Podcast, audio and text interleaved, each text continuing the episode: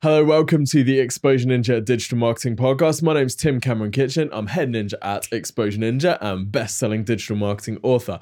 This show is all about helping you to generate more leads and sales from your website. And in this episode, I'm delighted to be joined by a true ninja. Literally, she is a ninja here at Exposure Ninja. Holly Cuthbert is a dev project manager, which means she is one of the ninjas responsible for getting website projects built for our clients. Um, so she works with our dev team and our designers to get these projects finished and beautiful and incredible and converting amazingly. Now, Holly's got a really interesting background in that she used to be involved in fashion and branding. And I wanted to bring her onto the show to ask her, with her fashion background, how businesses in very competitive markets can stand out. Because if you think about it, the fashion industry has this nailed, right? They can convince people to spend three hundred pounds on a plain t-shirt with a little logo of the brand on. They clearly understand something about branding. So Holly and I talk about this approach, and um, we also talk about how businesses who maybe haven't had much of a strong brand, or they're in markets where having a big brand isn't really the done thing, how they can stand out and how they can start to build a bit of this brand cachet. So we talk about helping people to come behind the scenes and build a relationship with the people behind the brand. We talk about the importance of logo and look and feel. We also talk about the importance of audience profiling as well. I absolutely love doing this episode. I think really interesting to just chat about this stuff. My sister's a fashion designer. I'm always on the business of fashion, looking at how fashion brands work and the marketing behind it. I think it's super, super fascinating. So I hope you enjoy it as much as I enjoyed recording it. Don't forget, if you're really unhappy with your website's performance, if you're just not generating the leads and sales that you need, the first step to getting this sorted is to go to exposure ninja dot com and click on that big green button to request your free website and marketing review. We'll point you in the right direction. We'll show you the stuff that you need to work on, completely free of charge and with no obligation to use our services at all. It's a really, really killer website and marketing review though. So go to exposure ninja dot com if you need some help with that. But now, enjoy the show with Holly Cuthbert from Exposure Ninja.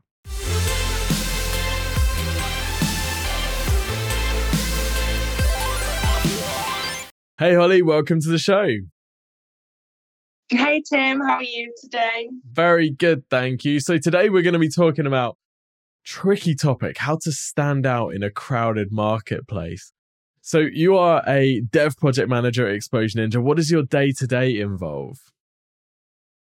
Okay, so I am basically the go-to middleman between the development teams and And the client, making sure that the client really gets what they want from their website and that we're really making a great platform for them that converts really, really well um, and obviously it works for their brand. And a large part of what you do, therefore, is, I guess, presenting our clients or presenting our clients' brands in a way that makes them stand out. And it ties in really nicely with your background in fashion, doesn't it, mate? Maybe you could give us a bit of a an insight as to why branding and why standing out is is something that you're so passionate about. Yeah, Tim, I think that really a brand for, for me is something that it's really important as a brand to, to find your market, find your position. You know, it's uh, something that I've always been passionate about. As, as I say, a background in fashion is where I started, but obviously it's not where I ended up. But it's given me a real good footing for really looking at the eye for detail. I think that any brand should first sort of start backwards, really, really go into the drill down into a story. And I've worked with some really good brands over, over the years and fashion brands, and I think they do it really well. They, they've got some really good examples and they're quite... quite a leader in the market, really, especially with visuals and everything. So I think branding, from my point of view, is a really important part for every business. And it's really, really key for a, to identify a target audience, really. So what comes first, in your opinion, for a good brand? Is it the story? Is it the logo? Is it the color scheme? Is it the audience? What's the first piece that people need to have in place if they want to stand out? So I think, you know, the first thing to do is really drill down into your audience. I get asked this question a lot where people will say, is it just a cheesy sort of marketing ploy for people to say, you know, what's my audience? Who, you know, who is my audience? Is it male, female? What's their age? No, the answer is. It's such a great exercise. And I know that it can feel like it's maybe a little bit tedious, but knowing who your audience is is just the key to everything. You know then where they are, how you can find them, what that customer is doing. Um, and it's just such a key key exercise to really start with your audience. And then the story and the brand will come from there naturally. That's a really good point. Um, we were just doing some uh, some training around email marketing and looking at the highest performing emails and the highest performing web pages, and found that actually the ones that had been written to a specific person rather than just to a whole group of people tended to be the highest performing and the highest converting. And it's it, and, it, and then we kind of reverse engineered it and realized that actually if we're always writing to our we at Exposure Ninja, we have like three avatars that we always write to. Actually, that's the stuff that gets the most traction. So having a clear idea of this audience is is absolutely crucial, isn't it? Otherwise, everything that you write kind of feels a bit generic and you don't really know what you're making something stand out, who you're making something stand out for, I guess. Yeah, yeah it's really important that the customer feels that they can resonate with you. So knowing who that customer is before you start to then expand onto the story and everything else is so important. You know, why, why are they going to buy from you? You know, what do they really want from you? You're going to know all the, the answers to all of these questions if you just do a simple, simple task like really drilling down into who they are and who you're aiming at. So someone who's listening who thinks, okay, but my audience is anyone who buys X, right? We see this all the time. In the marketing makeovers questionnaire I sent out to, uh, I think we had about one hundred responses. And one of the questions was, who is your target audience? And the most common answer was, anyone who buys X. And for me, it's like, that's, they have no idea about their target audience. So from that yeah. place of, I have no idea who my target audience, how do people pick an audience, go all in on it and, and start to profile that person? Yeah. So take it back to the basics. You know, everybody has got an audience, a target audience. It's, it's an easy cop out answer to say everybody, you know, everybody who buys X is just an easy answer. You know, we want, you want to play hard here, you know, go in, really think about it. It's not going to be done in a night. It's not even going to be done in a week, maybe, you know, have a real think about it. Who are your competitors? Why are they buying from your competitors? You know, why is, who's the customer there? If if they've got a bricks and mortar place, go there, you know, do the exercises that really sort of back it up. Um, and you will really find this the, the target audience. It's it's important to put yourself in their shoes, put yourself in the customer's shoes. You know, what what do you want from your brand? And if you're the customer of your brand, what are you looking for? Um, every every every business is ultimately solving a problem for someone. So what problem are you solving? And who is this person who, who you're solving the problem for? One of the things we've started testing recently with clients is just calling some of their customers to just find out who they are, what they do, where they spend their time online. And it's been really interesting to initially say, who is your audience? I'm thinking of one company in particular. Who is your target audience? They say, um, well, it's people who are into photography. So I said, okay, are we t- looking at a mostly male audience here? They were saying, no, no, it's about fifty-fifty. So I was like, okay, fair enough. That doesn't sound about right, but okay, let's let's just go with it. So send me over a list of your customers and I'm, I'm going to give them a call. So they sent me over a list of their customers, one hundred percent male, right? Not only one hundred percent male, one hundred percent male in a particular age bracket. So even though they thought they had this really broad audience, actually they do have a specific audience. It just sometimes takes a little bit of digging, doesn't it, to find who they are. Yeah. I think it's about honesty as well, Tim. You know, even though it would be really nice for every business to be like, oh, we've got such a wide audience, you know, mm. the, the reality is that's just not the truth. You know, be honest with yourself as a business. Who is the audience and who's buying from you? Because by doing that exercise, you're only going to benefit yourself. You know, you're going to be able to target people more specifically. You know, Uh, you know, I'm not a pay-per-click specialist, but however, we've got some amazing people at Exposure Ninja who taught me a lot over the past um, couple of months. You know, by knowing your target audience, these are the type of things that you can really take advantage of in the future down the line of you once your brand's more established. Absolutely. So maybe you could talk to me about story, because I know that your background in fashion, you must have been completely like, it's all about story, isn't it? And we build these kind of uh, images around the brands based on the stories that they tell us. So how important is story, and is it only fashion type brands that really have to think about the story behind the business? Not at all. Um, you know, every brand has to have a story. I think that it, it gives you this personality. It gives your business a personality. And we all know that we buy from people that we like. So there's no reason why we can't buy from the brands that we like and the people behind that. You know, I'm not saying that every brand has to have a face to it. That's not necessary. But sometimes, you know, there is a reason why people, you know, really like to delve into these influencers, for example, because mm-hmm. they feel like they're getting to know the individual, the individual person. So the story behind it is so crucial. Fashion brands, it's quite easy, you know, to, to develop a story. Like you say, the people, the, the clients, the user of the of that, that particular fashion brand are looking for the story. They're, they're involved in the story. A lot of the time, fashion brands are named after the creator. So there's already a story there. Um, that doesn't necessarily resonate through other industries. So I don't particularly know any other industries where the business is necessarily named after the director, the C E O. Um, but that doesn't mean that you can't create the story behind it. Why did you start the business? You know, what were the things that drove you to do it? What's the what's the the future vision? Mm. In, include people in that story. Include people in your your ideas, and they'll want to support you. They'll want to support your business. I guess um, one example might be something like solicitors' firms, right, where it's always, you know, whatever, Cuthbert and Co. But there's no personality by that at all. The website's always completely generic. It's all stock imagery. It feels like one of the objections that businesses have to sharing their story is they think, yeah, but no one's going to be interested in, in my story. No one's going to be interested in me. All they care about is themselves. How do you overcome that? And how do you push people to, to, to, to be less afraid of, to be braver sharing their story? I think it's just about, again, opening your eyes to other industries. I also think that when you start a business, it's, it's easy to be tunnel visioned and obsessed with your own industry. You know, I've got a competitor and they're not doing this, so we're going to do this and it's going to be groundbreaking. Well, it might be within your industry, but open your eyes, look at other industries, you know, how are they doing things? How are they convert, converting their customer in, into a buyer?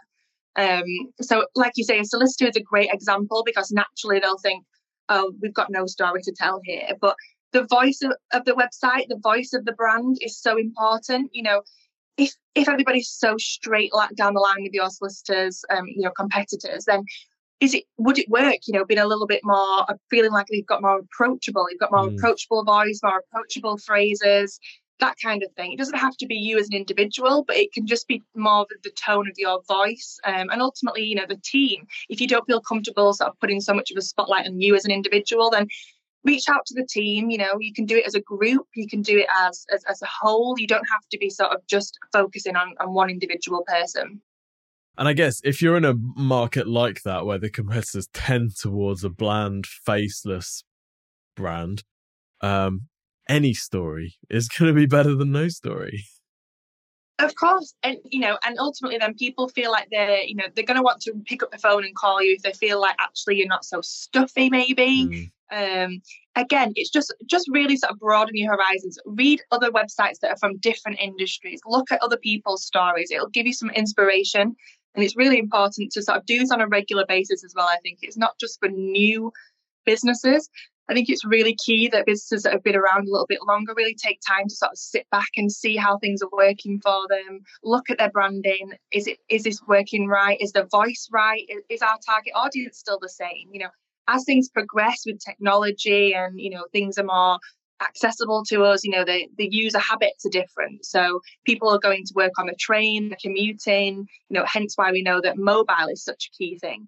So are we, as a business, you know, are you targeting The, the market correctly now that things have progressed? So I think it's very easy to sit back and say, oh, we did our branding twenty years ago and it's worked really well because if it hadn't, we, we, wouldn't, we wouldn't be here anymore. Well, that's not the case. You know, progression and, com- you know, customers like to see that you're keeping up, mm. up, to, up to date. Absolutely. Absolutely. Okay. Um, I want to ask you about vision and, and mission statement and kind of the big future picture. How important is it? But also, how it feels like sometimes these things are, are exercises that are done once and then shoved in a drawer and then that's it, right? Someone goes on a boot camp, they do the mission statement, and then, you know, six, not even six months, six hours later, that thing is completely forgotten and it's business as usual. So how important is it, and how can people who want to stand out make sure that their vision statement is something that, that lives and has purpose? Yeah, I think that it's really important. It's a, it's in the same box as that sort of exercise where you pick your audience. You know, people do just think, is this just a generic exercise that I have to do for my business? The answer is no. And these are always changing. So I think it's really important to sort of readdress these as every six months, even every, you know, once a year, just keep readdressing them, because ultimately your, your vision is going to change. A mission statement is something that you are pledging. You know, this is about your business, you know, from the heart. It's something that, you know, you really, really want to achieve with your business and in you what you are currently doing. A vision statement is the future. You know, what is the sort of most audacious goal that you've got for your business? Why not share it with your customers? You know, why not tell them that in five years' time, we hope to be the biggest and the best, and the, you know, share it with them. Ultimately, everyone's got a goal in life. So if you can sort of be brave and, and share that goal with your customers, then why wouldn't they want to help you in achieving that goal? It's really interesting, isn't it? Because as people, we get so bought into the stuff. I'm thinking of like influencers and celebrities. I was just watching um, the most random thing on YouTube. This isn't usually what I spend my time doing, but a vlogger called Lydia Millen, and she just literally vlogs about her everyday life. And you think, for the first twenty seconds, you think, why does anybody care about this? And then for the next minute, you think, wait, there's a huge amount of views on this. And then you think, oh, I wonder what cushion stuffing she's going to use. And you get kind of sucked into this, into this like story arc, right? But when it comes to business, we all assume that actually no one cares about the people behind the business or the vision or the mission, and, and that kind of long term doesn't matter. And we're just this kind of transactional entity that they want to draw value out of. So it feels like the vision and mission are actually massively important, because that's the, the longer term story, which gets people hooked. And like you say, if they see a vision yeah. statement at the bottom of your website, which resonates with them, then right, they're on the journey with you. And I think also, Tim, you know, I actually have a confession. I'm a follower of Lydia Millen. Are you? Um, well, someone must be, because she gets like three hundred views on be. what she wears. Let me tell you, I am a follower of her interiors um, section, but it just shows you that, you know, people are interested. And let mm. me tell you, everybody is nosy. Everybody yeah. in this world is nosy. And that's why it's important to share the things that you as a business might think, actually, this is just not really relevant. You know, actually, somebody somewhere, that's probably going to be like the key thing that they think, oh, wow, you know. And that's why these influencers work. This is why it's so popular. This is why social media is just out the park. It's all because mm. we're nosy. We love looking into other people's lives. So why not do that with your business? Why not open a window and let people peer in? You know, tell them as much as you can, share it. Um, and this is what the vision statement and mission statement is really for. It doesn't have to be a stale, boring, you know, about us section on the website. It can be something that really, really changes and really, like you say, resonates with the customer. Do you feel that people are sometimes, and by people I mean people who run businesses, do you feel they're sometimes hesitant to publish a vision and mission statement because it indicates that they're not there yet? They don't want to set a destination, because then it's like, well, we're not quite there yet. So if I wanted to be the biggest solicitors firm in Nottingham, for example, that indicates that I'm not the biggest solicitors firm in Nottingham. So I'm worried that a potential customer would look at me and go, yeah, but they're just wannabes. Do you think there's a part of that, that we're we're scared of being on the journey? Yeah. I think so. I think that everybody's scared of that. You know, it's something that, of course, you want to, you'd be scared of. But at the same time, you know, use that to your advantage. At the end of the day, you know, it's always good to, I think people like buying from the number two, you know, mm. um, generally, I think you, especially the British public, you know, we love the underdog. Uh, you know, there's no reason to sort of not share why the journey, people buy into the journey, they can follow you. They can be the person who can then say, you know, in three years, actually, I was the first ever person who bought X. Mm. You know, I was the first ever person who used them. Look at them now. You know, it's again, it's that sort of social status, that credibility. Again, if you can get people on with the journey from right from the start, then, you know, when you do eventually get to that, to the goal that's on the vision, the vision statement, then, you know, people are going to be sh- shouting about it. This is all getting very Gary V. Right. Talk to me about price. How come how come businesses use price to stand out? It feels like a, a positioning tool and not just, you know, everyone everyone else is charging. Let's just work out the average and let's charge that.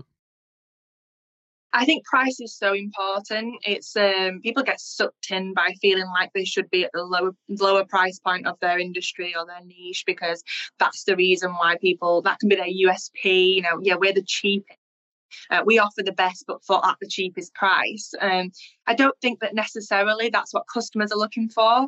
They're looking for the quality. They're looking for, again, this is what the branding is so important. You need it to resonate with the customer. Um, if you do get to that point where people are really feeling like they're going to resonate with you and that they want to buy from you, then the price doesn't necessarily matter so much. You know, the price, it actually goes hand in hand with the branding. I think that there's so many good examples of this. I know that the beauty industry is just crying for it. Mm. You know, they've got the same products replicated through various brands at different price points, and you know, generally sort of that high, even high to mid price point, you know, mid to high price point even, generally is the best seller, you know. And then you've got things that are selling at one ninety-nine that are the same price point, but actually, uh, you know, sorry, the same product at a much cheaper price point, but are just not selling. Hmm. I mean, your background in fashion is is intriguing here, because fashion is almost entirely, or it seems to me almost entirely, a relationship between brand and a relationship with the brand and pricing. So Christian Dior sell a phone case for three hundred thirty pounds. Um, so they've figured out something about price that the Amazon phone case seller hasn't, right? In in your in your experience of working with fashion brands and in fashion brands, how did they think about price? Is it let's charge as much as we possibly can, or is there more subtlety to to that to it than that? You know what? It really depends on product. I think, again, influencers. I think that it's, as well, it's aspiration. Mm. You know, the Christian Dior phone case is an, a great example. You know, yes, it's three hundred pounds, but so three hundred pounds to certain people might be the only, you know, the, the only thing they can get from Dior for three hundred pounds, mm. you know, is is this phone case. And they'll be able to flash it round to everybody. And they could get an Amazon one for three pounds. But right now, all they want to do is show people that they've bought something from Christian Dior. That is the power of branding.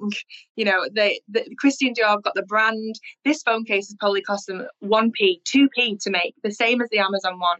But the point is, you know, people want to buy into the brand. It's the aspiration behind it. And I think the, the brands themselves are really aware of that. You know, I think that I, I worked for a large fashion brand um, in London, and they had a one-off piece, which was just a, a fur scarf, a faux fur, I, I should add. Um, and they used it on London Fashion Week, and they had some really key names, you know, there on the front row. And this piece wasn't actually for sale. It was just going to be sort of as a statement showcase kind of piece. But they had a lady who was from the other side of the country call and say, you know, can I have this, this, this scarf? And genuinely, it didn't have a price. And I remember there was this kerfuffle and everyone was trying to sort of pinpoint the price. And and, and they did just sort of end up sort of saying, let's just pluck, pluck a price out of thin air, because all she wants is to buy a piece of this brand. She wants to be able to say to her friends, I have got the only scarf that this company made, and it was showcased at London Fashion Week in X X and X, you know, and therefore, you know, she's it's it is all sort of the credibility. It goes back down to this massive brand journey, and people just want a slice of it. Mm. For sure, this whole category is it's the luxury mediocrity category, isn't it? It's like sticking the whatever the logo on a just a plain unfitted white t-shirt, or slap it on a whatever a phone case, and there you go. And it's just people are buying into that. Like you say, it's the only three hundred pound yeah. item that they could get from Dior. Yeah. Yeah, I've got a friend who, she's um, a manager at Selfridges, and they have the exact same brands, some of the brands in there. You, they sell Primark. Let's let's let's put this as an example. Selfridges sell Primark in within there as a concession. They have people queuing up to get into this Primark concession because they buy something from Primark, they get it in a Selfridges in a Selfridges carrier bag. That's why they're buying it, because they get it in a Selfridges carrier bag, yeah. and they can walk around and say, I bought something from Selfridges. That's, again, it's all the power of branding. Why not go to Primark three doors down and buy it with no queue, you know, you can just pop in, grab it and go. But no, they're queuing to get into Selfridges to buy it from there because they get a Selfridges bag. So Selfridges, Dior, all these companies have understood this branding so well that they have this massive pull. Um, that well, they, they they don't really. I mean, Dior obviously spends a lot of money on advertising, but there is a there is a pull from the market, the pull from the the lady trying to buy the the, the faux fur scarf. How can an accountancy firm get that? I know that's a massive question. I don't even know how you're going to start answering it, but how can an accountancy firm tap into that kind of exclusivity and that desirability to get people worked into a lather about working with them? I guess, it, again, it goes back to this, the the audience. You know, if their audience of this accountancy firm is a luxury audience, you know, there is, then their voice has to speak to this luxury audience. You know, they have to be really tracking down where this customer is, partnering. You know, partnerships are great, you know, great ways of finding the customers. Fashion brands, again, they partner with one another. You know, they'll do so-and-so for so-and-so. You know, they sort of do this partnership with like a collaboration. I'm not saying that an accountancy firm will collaborate with another accountancy firm, but look around and see where their customer is. It goes right back to, back down to this customer audience. Who are they? You, you have to tap into that audience in order to create this hysteria, whether it's an accountancy firm, a fashion brand. The, the whole point of this is to really drill down into the audience in order to create and speak to somebody. If you're going to speak to somebody in that way and really resonate with them, then there's no reason why they then would, would choose a competitor over you. So you said a couple of really interesting things there. The partnerships thing is key, isn't it? Because fashion brands on the way up will want to be associated with other fashion brands or particular designers, or they'll want to be seen in particular shows. So there's like a proximity piece which implies credibility, I guess. So if you're an accountancy firm and there's some super successful business in your town, could you get a relationship with them so that other businesses who look up to that company will be like, well, they do the accounts for whoever, so they're a bit of an influencer, yeah. So I kind of want to buy into that. Definitely. It goes right back round to obviously where I'm working at the moment in, in the web dev team. You know, the credibility logos are just so mm. key to get them. You know, if you've got some really good logos and you're working with some really good partners, get them on the site, you know, preferably above the fold. You know, it's going to be such a great way. We love seeing that other people trust, trust you or work with you, especially like you say, if that's somebody who is a really big company or people, one the way your customers are going to know them and think, wow, they're working with them. I need to be involved. You know, it's again, it's this sort of fear of missing out as well. You mm. know, if, they, if they're working with them or they're dealing with them, why am I not involved? Um, so mm. yeah, all back to credibility. And then the other part, so you've built the credibility as the fashion, uh, as the accountancy firm, but then the other part is what you were saying earlier about letting people in through the story. I mean, I'm hazarding a guess. Have you bought something because you've seen it on Lydia Millen's channel? I haven't. No, I haven't. I have done that previously with another person that I follow, right. Only because I'm renovating my house at the moment and I'm just obsessed with interiors influencers. Okay, well, to balance you out, I'm going to be completely honest. I actually bought some stock music from one of the channels that from one of the companies that she uses. So Lydia Millen has oh, technically influenced so it's you, Tim. Mine. She's actually taken you it, out of the two of us. Who would have guessed? Especially as I'm on day one of my followership. But my point is, allowing people in to the story. I, I a, a super weird thing started happening about six months ago for, for me personally, and that was when I was talking to clients on the phone. They would say things like, wow, it's so weird to talk to you because I've been listening to the podcast or watching the videos. And I was like, that's super weird because I'm I'm just me. But the point is, they had kind of bought into all this stuff behind the scenes so that actually talking to me in that moment did feel feel different. And I guess we're saying the same thing by allowing people into the story and the behind the scenes of your accountancy firm. If you're talking about what it's taking to grow a business, that's something that could actually be really interesting to your target audience. And by the time they actually need an accountancy firm, they'll think, well, I've been following these guys, like that's going to be that's special. They they, they have a much closer yeah. relationship. it's all about sort of feeling like they can just get a slice, a slice mm. of your business, you know, whatever that may be, whether it's accountancy, whether it's eventing, whether it's photography, whatever it may be. You know, if you're, it's making it feel like it's an exciting step for the customer to sort of buy into it, even if it's just a little bit, or even just to follow you and feel like actually when the time comes, you know, it's a journey at the end of the day. And again, by doing these original exercises of really targeting down who the audience is, you're going to know their pattern, their buying patterns. You know, are they a person who is going to follow you for a long time and then maybe purchase something six months down the line? Or are they a Tim and are they going to follow you on day one and purchase something that you promoted? She didn't even promo me that hard. And there wasn't even an affiliate link, so she'll never know. But anyway, um, uh, all right, let's talk about branding. And by branding, I mean what everyone normally thinks of as branding, which is logo and color scheme. So I can't help talking to you about fashion because your background is there. In, we're seeing this kind of trend towards brands, some of the high-end luxury brands losing their more traditional looking logos and going to these like pretty similar typefaces, yeah. which are super usable apparently on phones and social media and all this stuff, which instantly kind of threw me for a loop because I'm thinking, well, the reason that people like Balmain, for example, is because they, they know that look and, and they've just mm-hmm. thrown away all of this history. But obviously, they know something about, about logo and the importance of that that physical kind of brand. That um, that and actually, they're happy to to detach themselves from that. A lot of businesses feel, you know, we see it in, in the dev team when we're sending someone a logo. They treat this as such an emotional thing. It's almost like designing the look of their baby.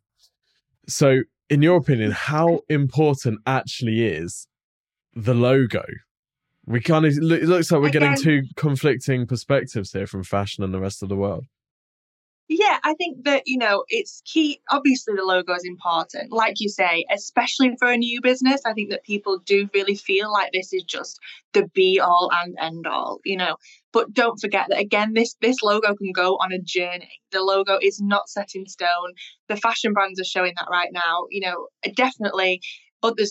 So many brands out there who drop things as, as time's gone on. They might have dropped a colour within their logo. They might have dropped an icon within their logo. You know, just as things move with with your business, there's no reason why the logo can't adapt itself to, to fit, which I think is why it's really important that brands realise that from the start. You know, this logo, even though it's going to obviously be a real key part for you for the next maybe year, few years, no matter how long you want to keep it, it is a progression. It's not going to stay there forever. So I think sort of taking that sort of massive responsibility off its shoulders mm. um, sort of uh, to start off with is, is really important. And then also sort of really drilling down into what you want the logo to achieve. Again, looking back through all that research that hopefully you'll have done about your audience and where they're at and who they like and who they're currently buying from, what are the sort of key features in, in the brands in as far as logo, colours, that kind of thing? Obviously, if you're an eco brand, you're not going to be using red anytime soon. It's just hmm. a lot of it is down to sort of basic common sense, you know, really sort of drilling down into the colour schemes of of your brand and business, but at the same time, not being too stale about it. You know, try and just keep the excitement. I think that that's something that can get lost in this in this process. It's a creative process at the end of the day. You know, it's meant to be fun. By sort of really feeling like it's got so much pressure on it um, and such a weight on its shoulders, I think that you kind of lose that in the process. This is a really exciting time for your business, so sit back and, and enjoy it. That's such good advice. Just chill out. Yeah, I think so. And like all of us, it's going to look different over time.